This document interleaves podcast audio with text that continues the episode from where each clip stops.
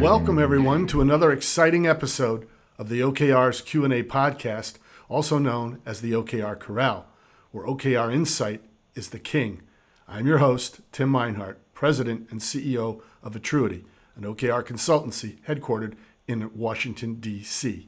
We are so thrilled today to take a little different twist on OKRs and have a discussion about sports, goal setting, and life lessons in today's challenging times with an Emmy Award winning sportscaster and beloved Washington, D.C. sports figure, Chick Hernandez. In sports, goal setting, adjustments, perseverance, and love of purpose drives athletes and coaches. Chick provides insight and stories about some of the world's most famous athletes and himself as they perfected their crafts while making themselves legends in sports. Everyone, it is my sincere pleasure to introduce Mr. Chick Hernandez. Welcome to the program. Thank you. Appreciate it. Tell our audience a little bit about yourself and what drove you into broadcasting. Uh, well, geez, how much time do you have? Um, about myself, local kid from uh, born in Washington D.C., raised in Silver Spring, the product of a single uh, parent home. My mother, um, who raised me, uh, and I miss her to this day. Lost her 10 years ago, but she instilled in me uh, a great work ethic. She was worked in the phone company for C&P, Ma Bell, Verizon. One of the few ladies that uh, when they made when they tried to move the women out of of the business, they said, "All right, you guys have to start climbing poles, you know, as as the men do." And they tried to weed out the women. And I just remember this is a long story, so I'll try to cut it down. Um, I remember she said to me, "What am I going to do? Because I don't think I can do that." And I said to her, well, "What is it that you always tell me?" I was a quarterback uh, in high school and junior college football. I'm five six, so I'm diminutive by football standards. You're a big. And I said, "What do you always tell me when I'm faced with those things?" I had the same questions. Can I do this? I knew I had the arm. I knew I had the brain, but gosh, my size, I might get killed. And she would always tell me, "Well, you have to figure out a way. You have to figure out a way, and you need to pick out someone who can help you." And So I said the exact as she said it out loud. She realized, yeah, that's the answer. And so she found a guy who respected her and they went off site and she learned how to climb these telephone poles. So when the day came, and I was there for it, when the day came, they brought all the people out. And the guys who didn't want her there were like this, you know, had their arms folded, kind of waiting. And when they said go, and she went up the tree, up the uh, pole, the, the, mouths were agape, like, what just happened? And it was like, uh, Jerry Hernandez just happened. That's what happened. And so I, the, the way I, that's how I was raised and and so I have, in my mind, overachieved um, what I think people thought I could do. Sometimes myself, um, and I, I just, you know, I, I, feel like I was born to do to be a sportscaster. I don't, I'm not the smartest uh, person um, at least that's the way I feel about it. You know, when it comes to business and everything else, I didn't take business classes at University of Maryland. I took radio, TV, and film classes because I knew that's what I wanted to do, um, and I wanted to get reps in the classes. Like the the physical TV one-on-one class was a bunch of projects, and every time somebody said, "I need somebody," my hand was up, like, "Yeah, I'm in. I'm going to do this because I need to get reps in front of the camera," um, and kind of it set me up for what was to come. So that's me in a nutshell don't do the uh, Ron Burgundy joke, but that's me in a nutshell. I um, uh, I, I love the business. Uh, I have made some mistakes for sure, and but I have succeeded and, and provided for my family. I've got a lovely wife and three kids, two in college, one's graduated. So um, yeah, that's that's that's that's me. Thank you for sharing that. That's a terrific story, and you and I've talked about that before, and mm-hmm. I'm so glad that you brought it up. You know, goal setting and team goal setting are the foundation for objectives and key results, OKRs. And this is the methodology we place into organizations. And I, I, thought it would be so exciting today to speak to you because you've had the opportunity uh, over your career to interview some of today's most amazing sports superstars and championship organizations. And I, I would just really and, and allow my audience to hear from you just a few short stories and insights about goal setting and team goal setting as it's related to both these superstars mm-hmm. and championship organizations. Well, you know what's unique, Tuna, and I'll call you Tuna for those who don't know your nickname, um, is I'm better uh, than that than Tim, actually. So I yes. feel more comfortable. Yeah. yeah, I'm sure. And I don't know how folks know how you got Tuna. I'd like to know that myself. I don't know how the nickname came. So maybe you need to share that with your audience. Um, I will say um, it's interesting because we've met each other through golf. And if there's one athlete who is absolutely cryptic about goal setting, it's golfers, um, professional golfers, PGA Tour. You can't get them to tell you what their goals are at the beginning of the season. They'll say, "Well, I've got goals." Well, what are they? Well, I've got goals. Like they don't they don't share them, which is kind of odd to me because I guess it's really numbers based or wins based, and they don't want to be called back on it later on. But teams and individuals certainly uh, are more forthcoming. Football guys, you know, you talk to running backs. You know, back in the day, uh, John Riggins didn't have a goal other than to, to win. That's all he cared about. Um, I look at Alfred Morris, a young running back for the for the Redskins, six round pick who wasn't expected to do anything, and his goal was to get me touches. If I continue to be productive, I'm going to get touches. And he was a at his again diminutive size was a workhorse uh, for the Washington football team. They've changed their name. Um, uh, so individually, I, I look at uh, people like uh, local star Dominique Dawes, gymnast who's a, a, a several-time uh, gold medalist. Um, my sister grew up with Dominique. Um, my sister was a gymnast as well, and so at the age of really five and six, I'm the one taking them home after gym practice. Uh, the Kelli Kelli Hill was the, their coach in Wheaton, Maryland, um, and then eventually Gaithersburg. But it was watching these young ladies I mean, train for hours after school, right? It was these right. hours after school. And then in the summertime, when there's no school, they would go almost like football guys, two a days almost. Um, but, you know, I know Dominique set goals uh, in, in, in competition, right? It was, you know, to reach this level, to win this event, which springs, springboards me. Um, I'll tell you, I mean, the, the, the simplest one is Joe Jackson Gibbs, Hall of Fame football coach yeah. who his sole goal, and it sounds so trite, but it's so freaking simple get better each day with his team. Mm-hmm. And if he could get his team to be better each day, then by the time it was game time, they were really set up for success. And I think that gets lost in today. People in social media, I'm guilty of, you know, going off, flying off the handle and, and thinking of the things.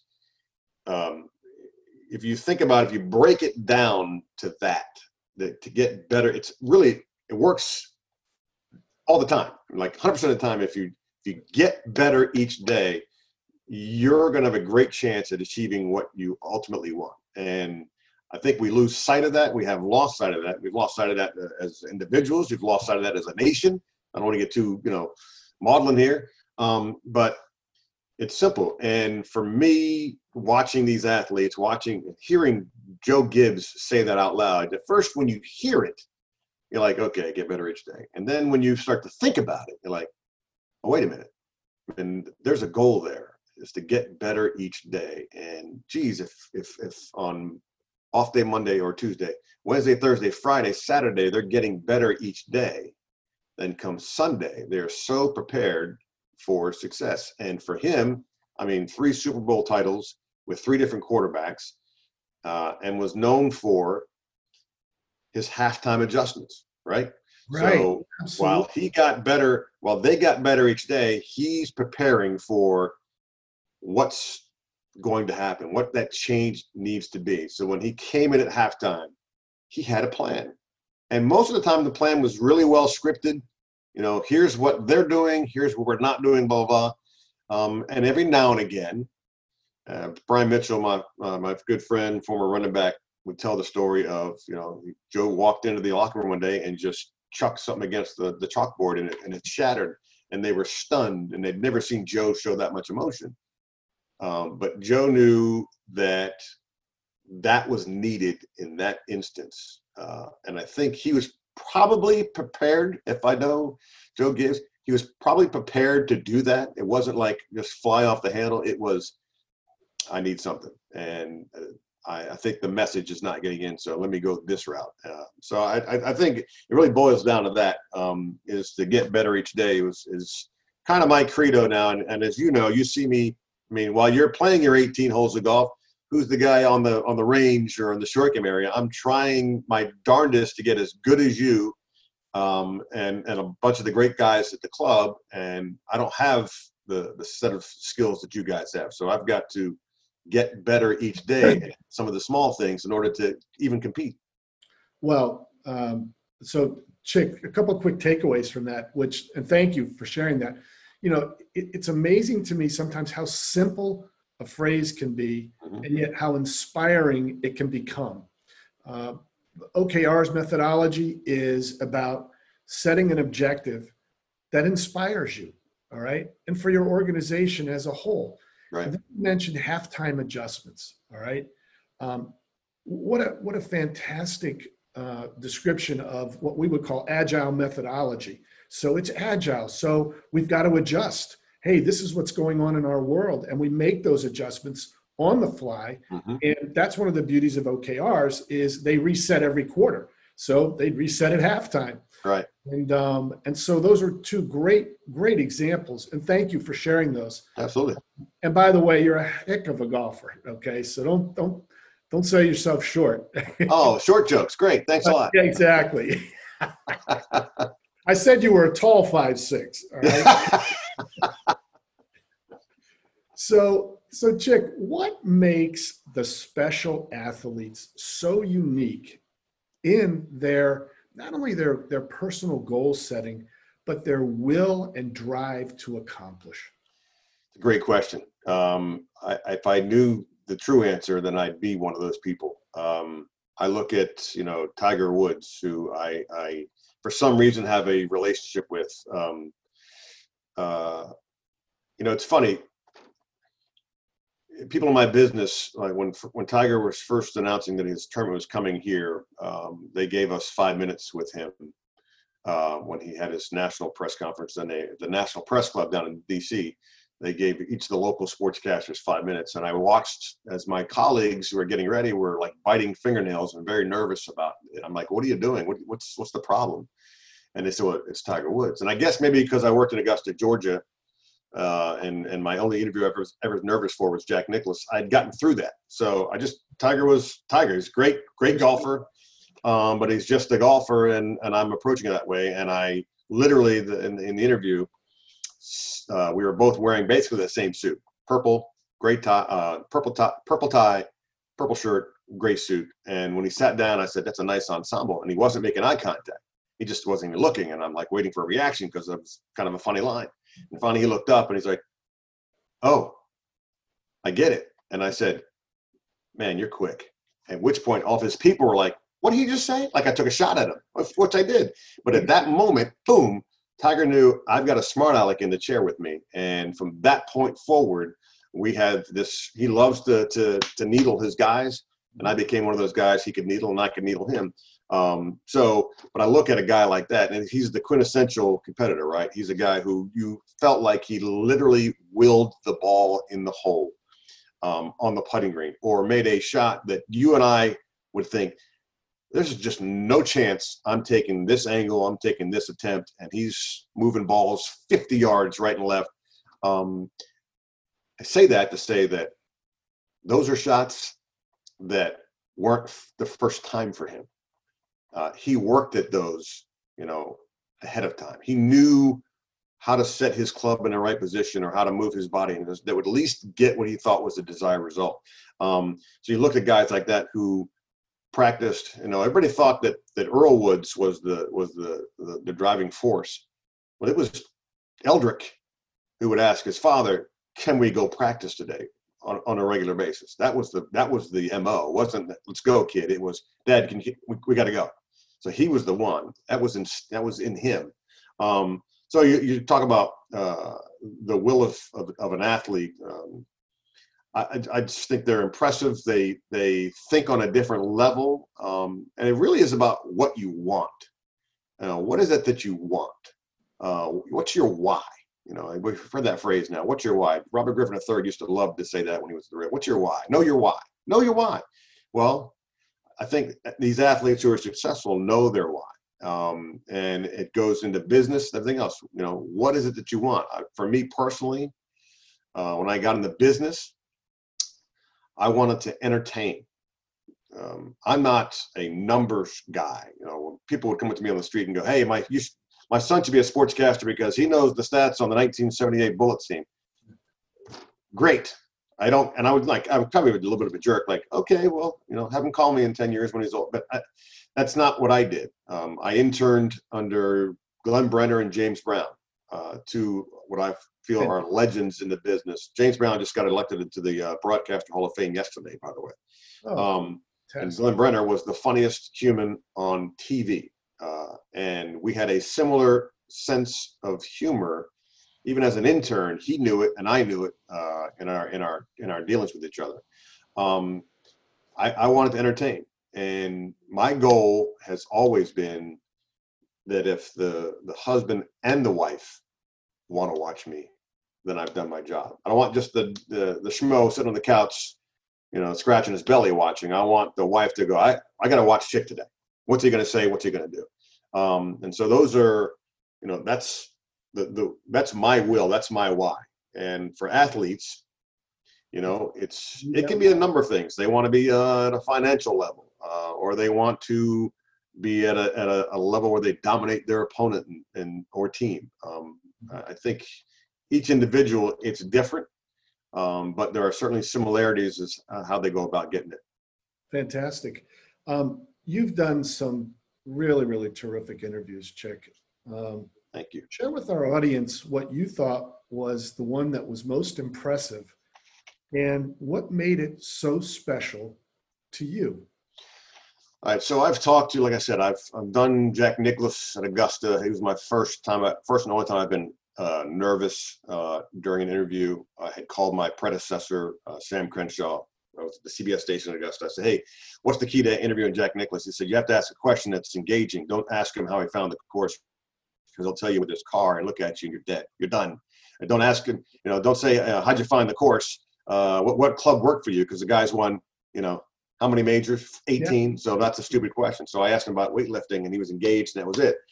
But my most impressive interview, I think, the one that has left a mark on me, an indelible mark on me, is Bobby Mitchell, Hall of Famer, wow. um, who I've known, and we just he just passed away this past April.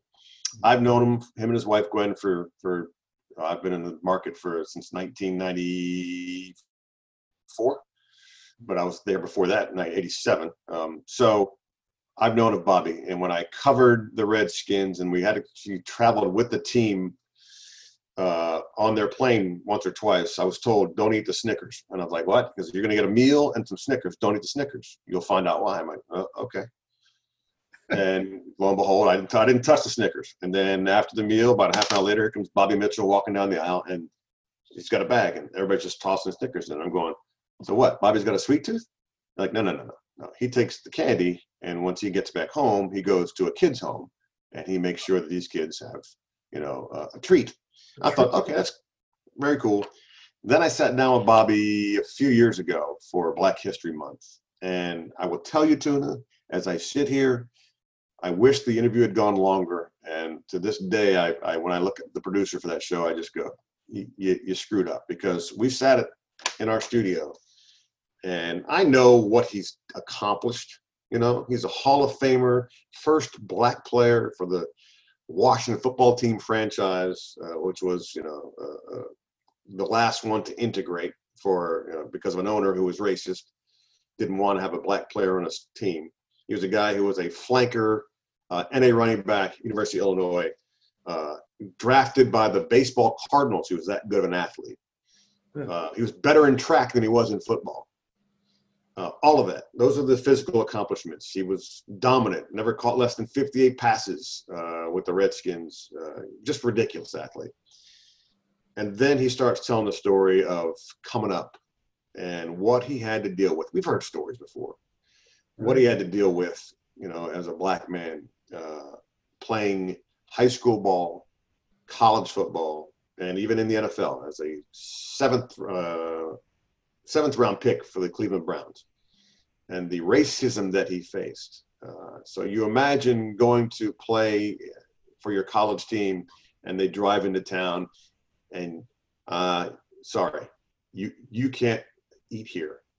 You can't bring your team here, or tell that guy to sit on the bus because mm. he's not allowed in here. And I can't fathom that, Tuna. I can't. And I've I've dealt with racism. I've dealt with death threats when I worked in Augusta, Georgia. That's on a phone. I'm not even. You know, I haven't really dealt with it face to face like that. Um, and the stories, rocks being thrown out while he's playing. I mean, yeah. come on, you know, and to come through that, and always with such class, right? Mm-hmm. To, to, to, not be angry, to to uh, to turn the other cheek, and to go, I can't basically I said I can't deal with other people's stupidity. I can't help them. All I can do is honor my parents and how they raised me. Um, and when I'm sitting there listening to him, and I got the chills in my arm, and my producer says, "You know, we got to wrap this up." I just I look at the camera like, "You've got to be crapping me," you know. But we literally were on a time crunch because it was a it was a hour show, and he was a good chunk of it, but there was so much more. So I think for me that was the most impressive. And I told him every time I saw him afterwards. One that I apologized that maybe went short, and I did what I do with uh, John Thompson the second. I always literally, literally or figuratively kiss the ring. I genuflect, grab his hand, and he just says, "Oh, cut that out!" Right? But it was like you know, that's what that's that was that was my guy. Wow, that. Thank you for sharing that. Mm-hmm. What challenges, Chick, did you overcome in your broadcasting career? Uh, and speaking of that, and what is your best success story to date? Uh, let's see here. Um, well, the challenges were, you know, when I came into the business, minorities weren't getting a whole lot of, of, of jobs. So literally, when I was in college, I my, my given name is Carlos Hernandez, um, and I shortened my name to Carl Hearn. So I just t- basically took off the ends of, of both names because I thought Carl Hearn might get a job in the business, not Carlos Hernandez, and that was really true.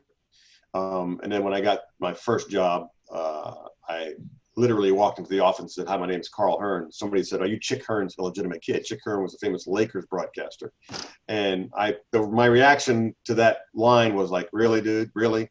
Right. Uh, and because they saw how it bothered me, they kept calling me Chick. And then like a month in, I'm like, I'm like, you know what? I can keep. I can't be Chick Hearn because there's already the legend, but I can be Chick Hernandez, and I can bring my name back, and my mom will be happy. Um, so the struggles started there.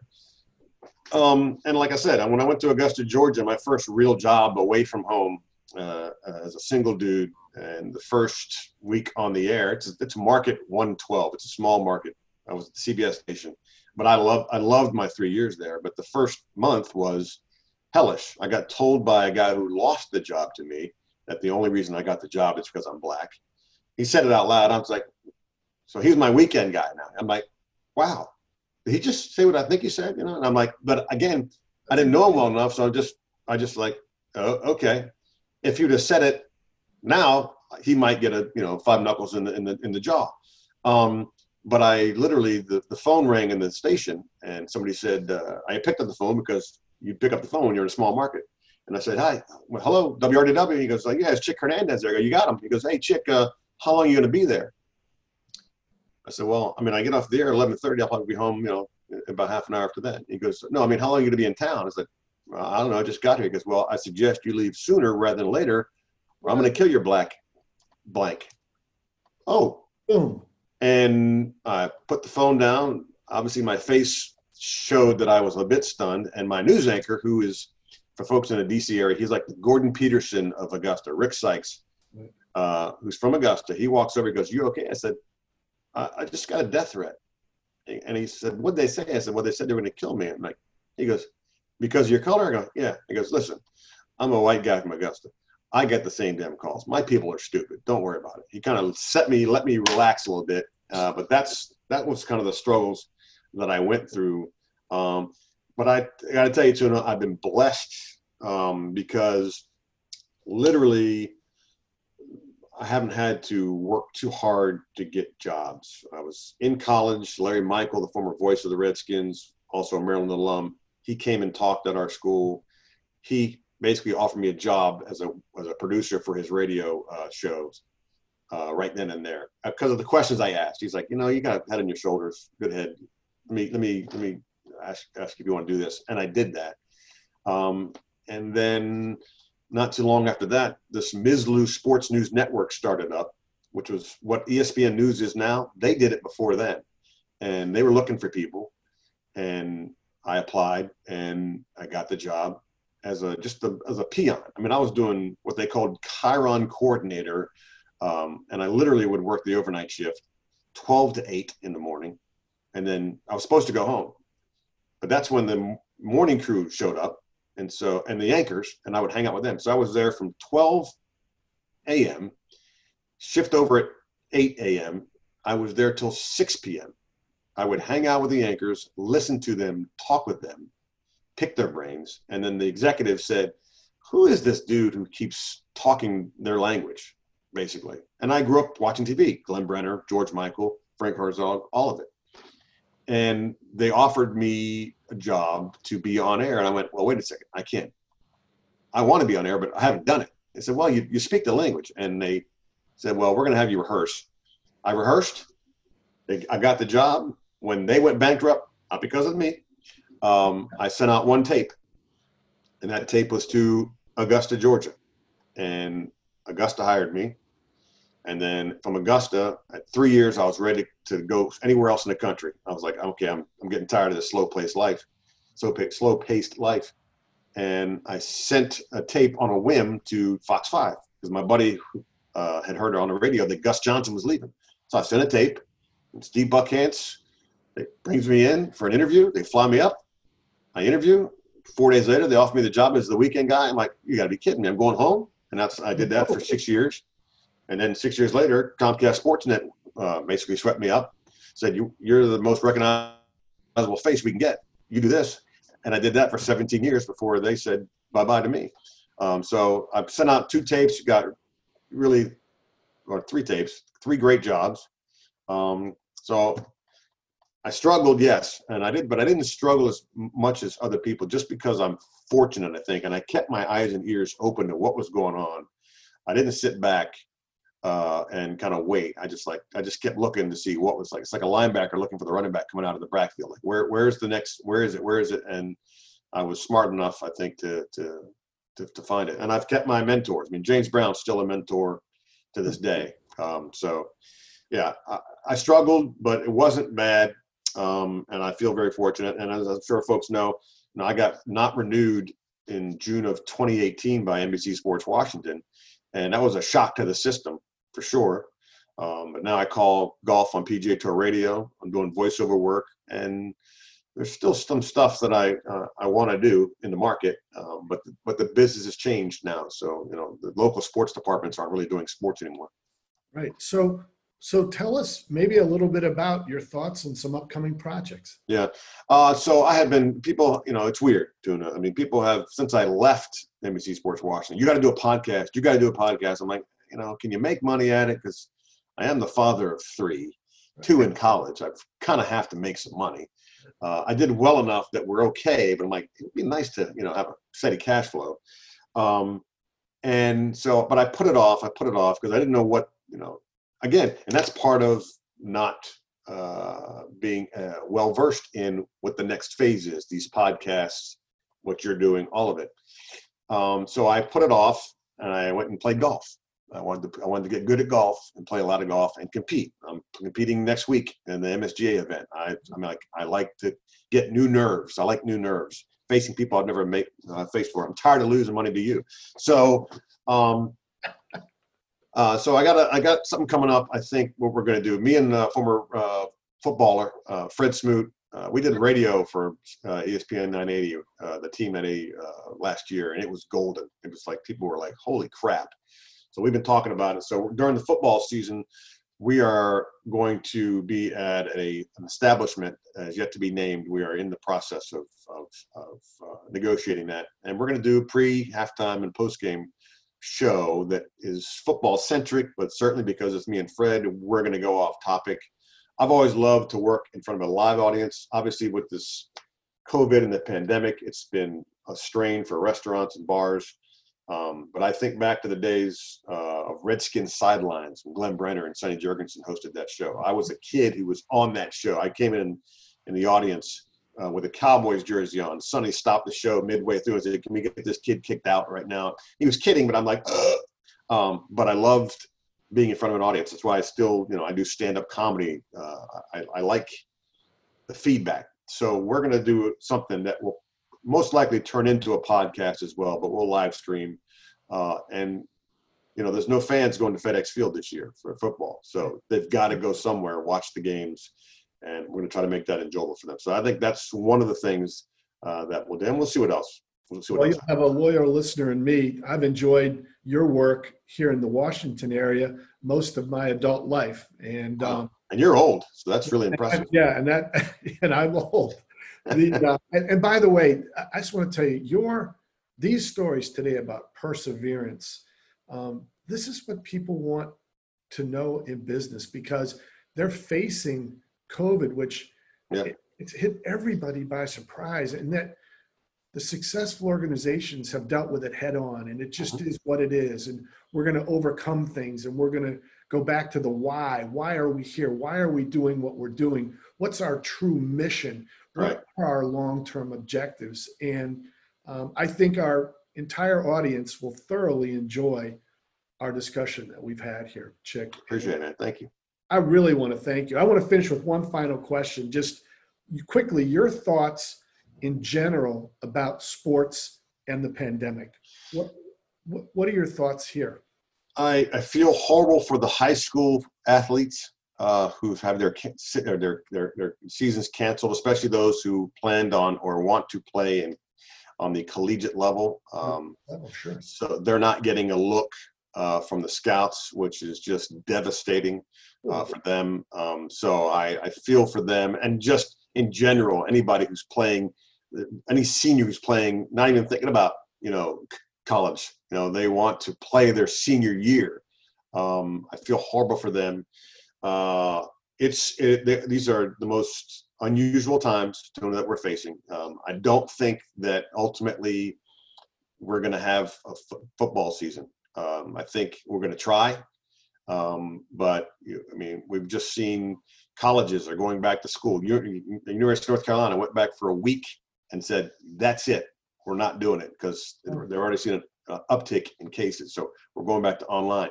I just don't know if we can get, get it done. NBA's done a good job with the bubble, um, but I just don't know. And believe me, I mean, we need sports. Sports was there for us. You know, after 9/11, it was like, oh, the country just in droves watched something that they could all get behind.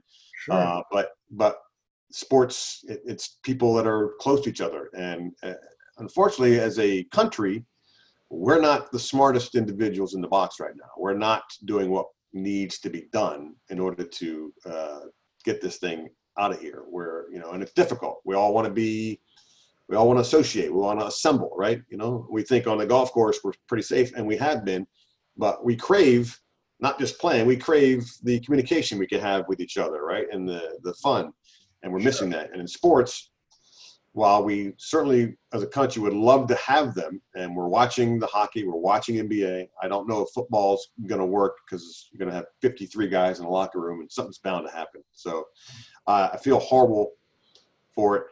Um, what's taking place um, but let's not lose sight of you know it, the country is really what we're talking about here and we're you know we are desensitized to the fact that we've lost 170,000 people in our in our country right, to, this, date.